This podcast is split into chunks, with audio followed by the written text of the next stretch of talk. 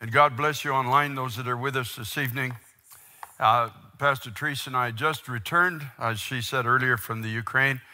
We're still a little bit underwater. It's, it was a long and a very grueling trip, but I, I don't know if I've ever seen more spiritual hunger anywhere in the world at any time.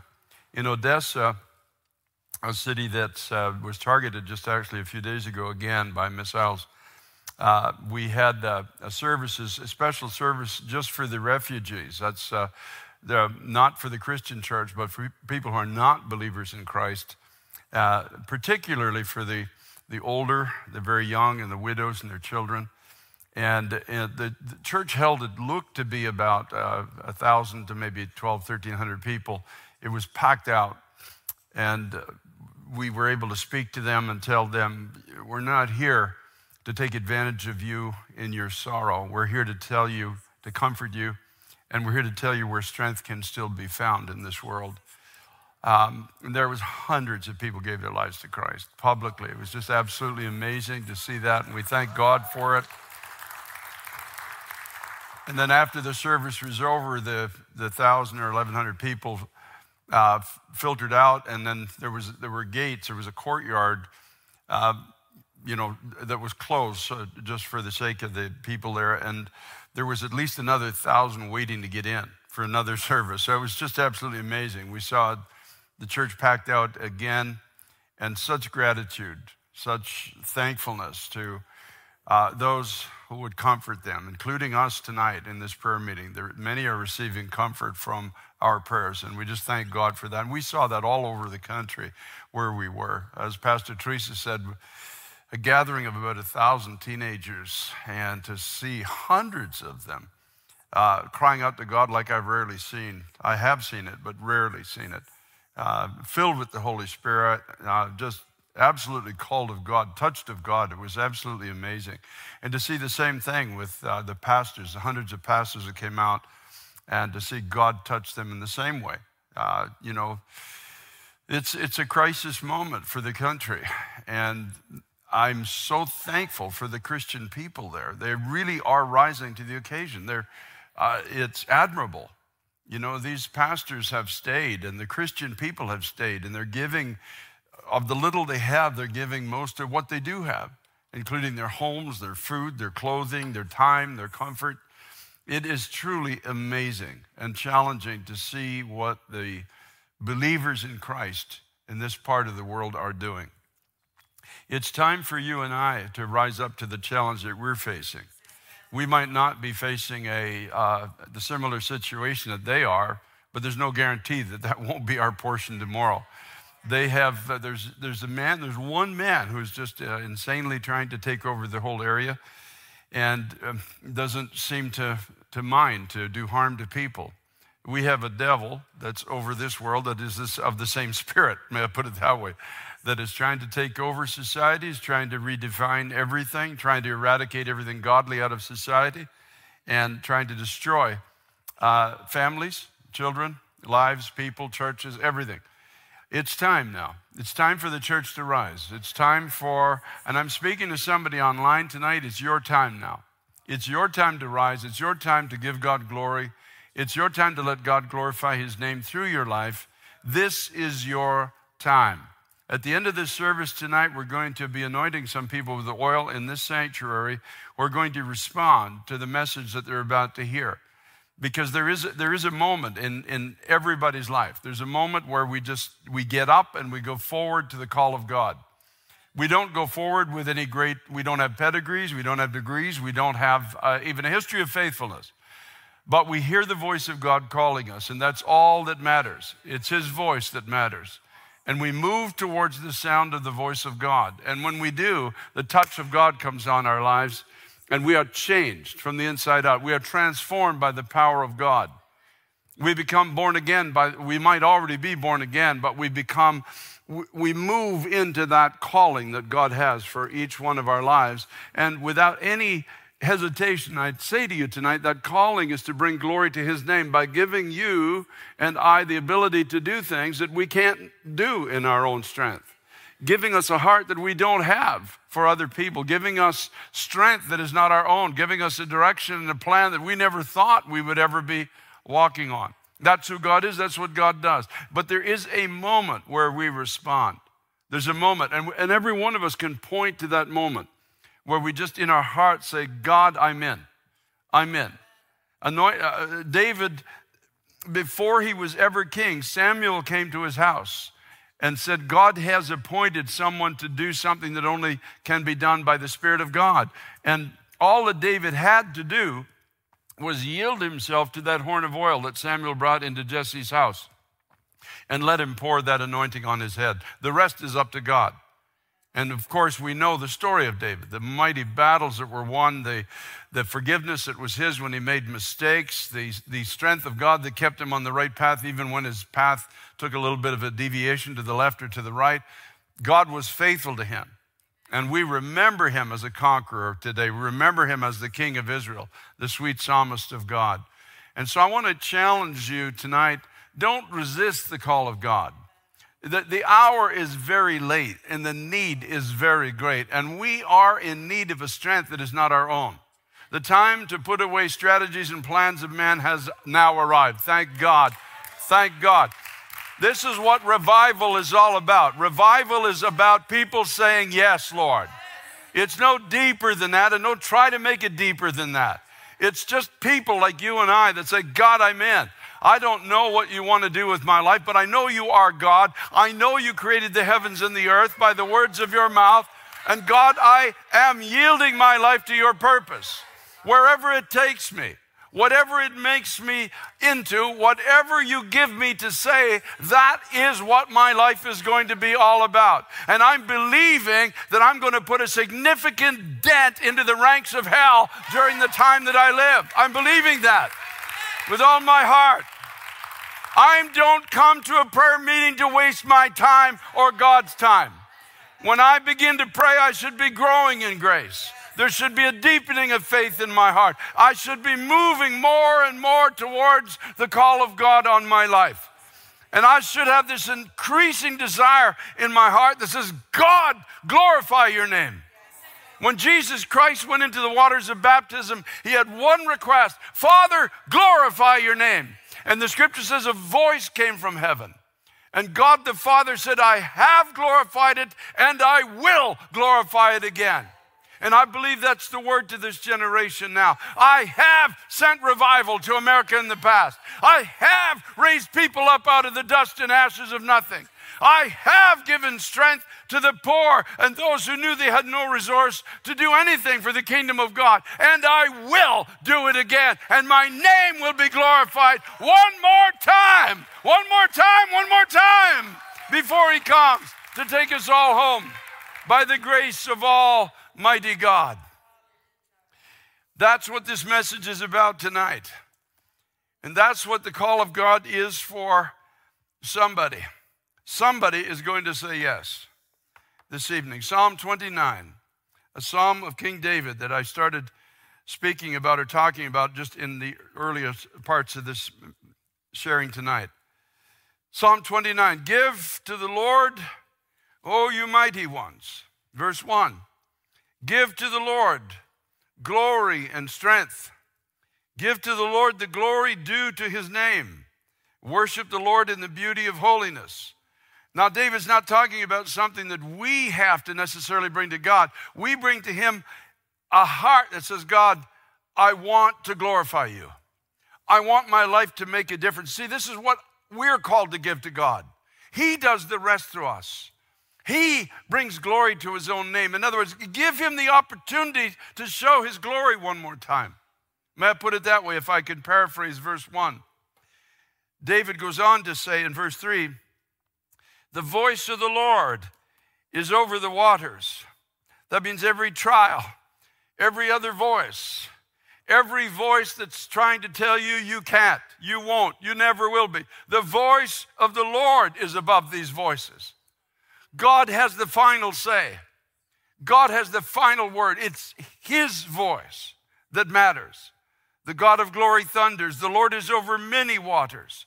The voice of the Lord is powerful the voice of the Lord is full of majesty. That means royalty. That means of capability, of, of the ability to do things that only can be done by God Himself. The voice of the Lord breaks the cedars, and the cedars represent those entrenched, long standing places in our lives. The voice of the Lord breaks addiction. The voice of the Lord breaks depression. The voice of the Lord brings us out of weakness and into strength. The voice of the Lord opens prison doors and sets the prisoner free.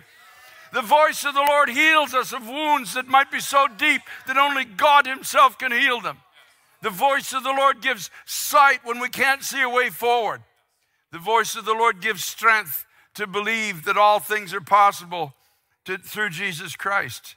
Yea, the Lord splinters the cedars of Lebanon, all of these obstacles that are in the way. He makes them skip like a calf, Lebanon and Sirion like a young wild ox. The voice of the Lord divides the flames of fire. That means trials, impossible places that we have to go through, things that we think we'll never be able to get through in our own strength. The voice of the Lord shakes the wilderness. Hallelujah to the Lamb of God. Those dry places, those seasons and times when we wonder what life is even all about, and when we, we, we just don't seem to see the reason for where we are, then God's voice comes and just shakes the power of that place to bring us into despair. The voice of the Lord, verse 9, makes the deer give birth and strips the forest bare. And in his temple, everyone says, Glory. Hallelujah. There's, you know, when you don't know what to say, just say glory. Glory, glory, glory to God. Glory. Everyone in his temple says glory. Glory, glory. In other words, only God could have done this in my life. Only God could have made me into what I am. Only God could be giving me the song I'm singing. Only God could be taking me where I'm going. Glory to the name of Jesus. All glory, all honor, all power, all praise and dominion belongs to him. The Lord sits enthroned at the flood. The Lord sits as king forever. And we're seeing today the enemy coming in like a flood.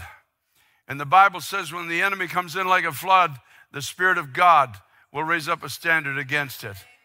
God, there's a point where God says, enough, enough of the confusion, enough of the immorality, enough of the, the evil prospering in this generation, enough of the, the, the, the taking away the dignity of institutions like marriage, enough of confusing our children in their schools, enough. There's a point where God says, enough. The Lord will give strength to his people, and the Lord will bless his people with peace. This is who God is. This is what God does. I have lived it, so I'm not bringing to you a theory. I've walked this. I know what it's like to be in the wilderness. I know what it's like to have the cedars before you. I know what it's like to be wondering what the future is going to hold. I know what it's like to live in despair. I know what it's like to be wounded in heart. It's not a theory with me. I have lived this, and it is an incredible way to live in Christ. In John chapter 11, I'm going to finish with this. It was an impossible situation. The man was dead. They don't get any more impossible than dead, right? I mean, when you're dead, it's an impossible place. I mean, not only are you dead, everyone around you is dead. Like there's just, you're not going anywhere in this place. And there are other voices in John chapter 11, just, just like we read about in Psalm 29. Remember, the Lord's voice is above the other voices. And the other voices are saying, so sad, too bad, wish God had been here, it's all over, it's not going to happen, four days in the grave, stinks by now, and all these other things. If Lazarus could hear them, that would be a, a, an awful thing to be hearing about yourself. So he's, there are other voices, but the voice of the Lord is stronger than this. Lazarus is in an entrenched place. Not only is he dead, Everyone around him is dead. Nobody is going anywhere in the cemetery. I'll tell you that right now. You go visit the local cemetery and you go 10 years from now, go visit again, and everybody is still in the same spot. Nobody has moved. Their names are still written on a piece of stone and they, they're still there. And so this is an entrenched place. This is, this is the cedars that David talks about in Psalm 29. This is the impossible forest that, that nothing can be moved. It's an impossible place that Lazarus is in. There is nothing humanly possible that can be done for him in this place. He is there, he is without life. And there are many obstacles, including a stone that probably weighed about 10 tons blocking his way out. And I don't know how somebody's feeling online tonight. Maybe that's you. Maybe your voices all around you are telling you there's no hope for you. Maybe voices that are family members or former friends, and maybe it's just voices inside your own head that's telling you it's all over. You're in, entrench, in an entrenched place. Not only are you dead, all your friends are dead. It's an impossible place. There's no life there. And there are so many obstacles, so many reasons that you've been told why you will never live again, that you'll never have a future, you'll never have a hope. And people are even so bold to suggest that maybe you stink in one way or another, that you're never going to amount to anything. But suddenly, Jesus appears on the scene and he says to one of the persons that is saying, He's been dead for four days and he stinks by now. And he said, Did I not tell you that if you would believe, you would see the glory of God? What does everybody say in his temple? Glory. You would see God do what only God could do. Did I not tell you if you would believe, you would see the glory? Did I not tell you that if you would believe, you would see the glory? If Jesus Christ Himself were standing in this pulpit tonight, He would be saying the same thing. Did I not tell you that if you would believe, you would see the glory? You would see God do what only God can do. You would, there would be something of God come into your life that would become a testimony to everyone around you of the reality that He lives. He lives. He moves. He, he's willing to take us in our weakness and become our strength. And then they took away the stone. And Jesus lifted up his eyes and said, Father, I thank you that you've heard me. And I know that you always hear me, but because of the people who are standing by us said this, that they may believe that you have sent me. And when he had said these things, he cried with a loud voice, Lazarus, come forth. And I believe this is what God's doing in this generation. He's calling people by name now by name and he's saying, I don't know what your name is tonight. Jack, I don't know what your name is. He's calling your name and saying, Come forth. Come out of the place where you are. Come out of the place where people have put you. Come out of the place of death. Come out of the place of listening to other voices. Come out of this place of impossibility. I have something I need to do through you. I'm going to raise you from this place of death. I'm going to give you life, and you are going to become a wonder to many, and you're going to shout glory in the temple of God. Glory, glory, glory, glory, glory to God. Glory to God. Hallelujah to the Lamb of God. Now, it's interesting, and I've said it probably a hundred times over the course of my preaching that only a dead man could hear his voice. Nobody else is listening. Nobody else believes that anything could be done. But suddenly the dead man hears him. Isn't that amazing? You know, if you're dead tonight, you're actually ahead of those that are still alive, standing in the graveyard. You know, when, when you're, you're in a place where you know only God could do this, and you're suddenly hearing his voice. Now, he can't add much to the picture. Do you understand? He's all wrapped up. When, when they when they, they buried somebody back then, they kind of wound them up with these cloths and stuck all kinds of spices on them. So he's not in a, in a position to really add much to this equation.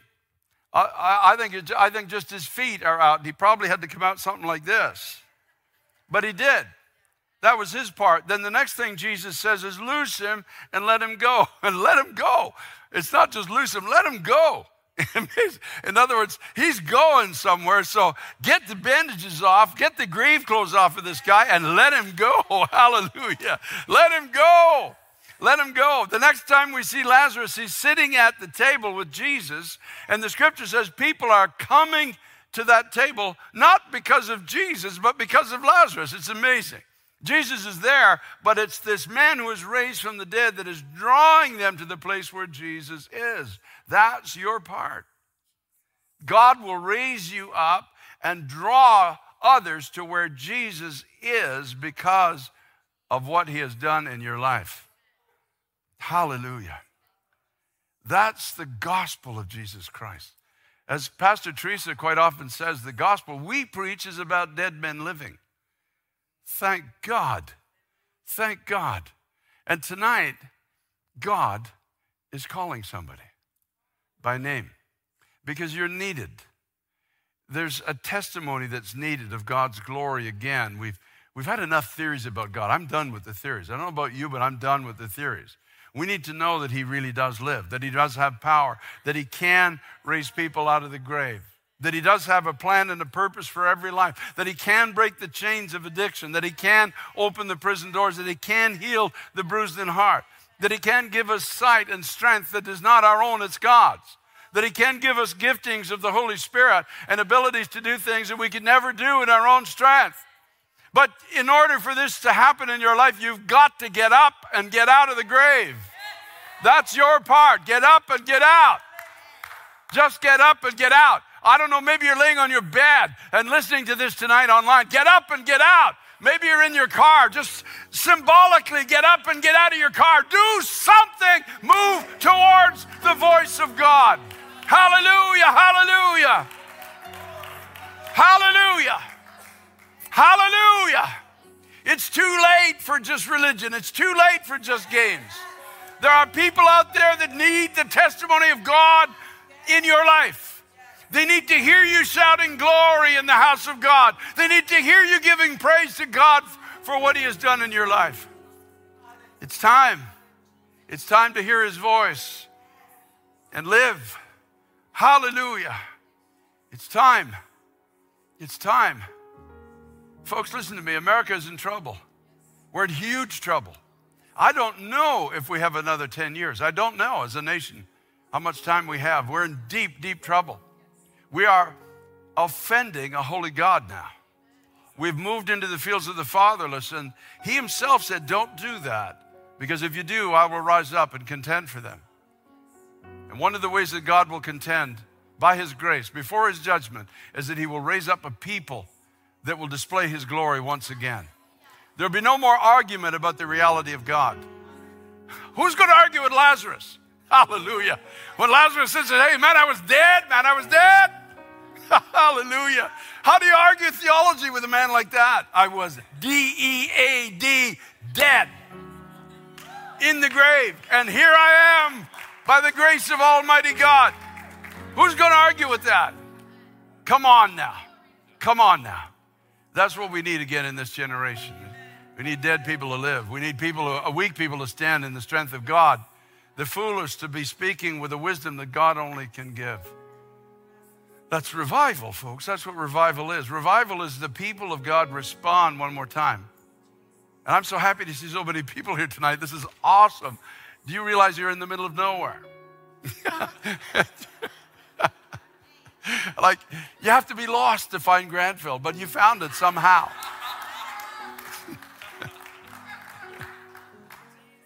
and here you are. Here you are, the church of tomorrow, the people of God, in a prayer meeting that is gone worldwide. People are listening tonight in, in Ukraine, and God bless you, and Slava Bohu for all of the people. A little girl in church gave me a bracelet she made in one of the churches, and so I wouldn't forget them. So I'm going to keep it on. I could never forget. And I'm, I think I'm going to go again. I just could never forget. You can't walk away from human need like that. Can't walk away from those kids. And I've got a story because I was dead, you see. And God raised me in His mercy. I, I was a man full of selfishness and hate and told I would never amount to anything. And And one day I heard his voice. It's that simple. No resume, no history of faithfulness, nothing to give him. But I heard him. I heard him call me. It was in my heart. It was deeper than an audible voice. It was deeper. It was because I remember standing in the back of the church, and when the altar call was given, and I remember thinking, oh God, you can't mean me. That was the first thing that came to my mind. You got to be kidding. You, you, must be desperate in your kingdom to, to be calling me. Because I remember thinking, I have nothing. I have nothing to give. And now I shout glory. Oh God. Oh God, oh God, oh God, oh God, oh God.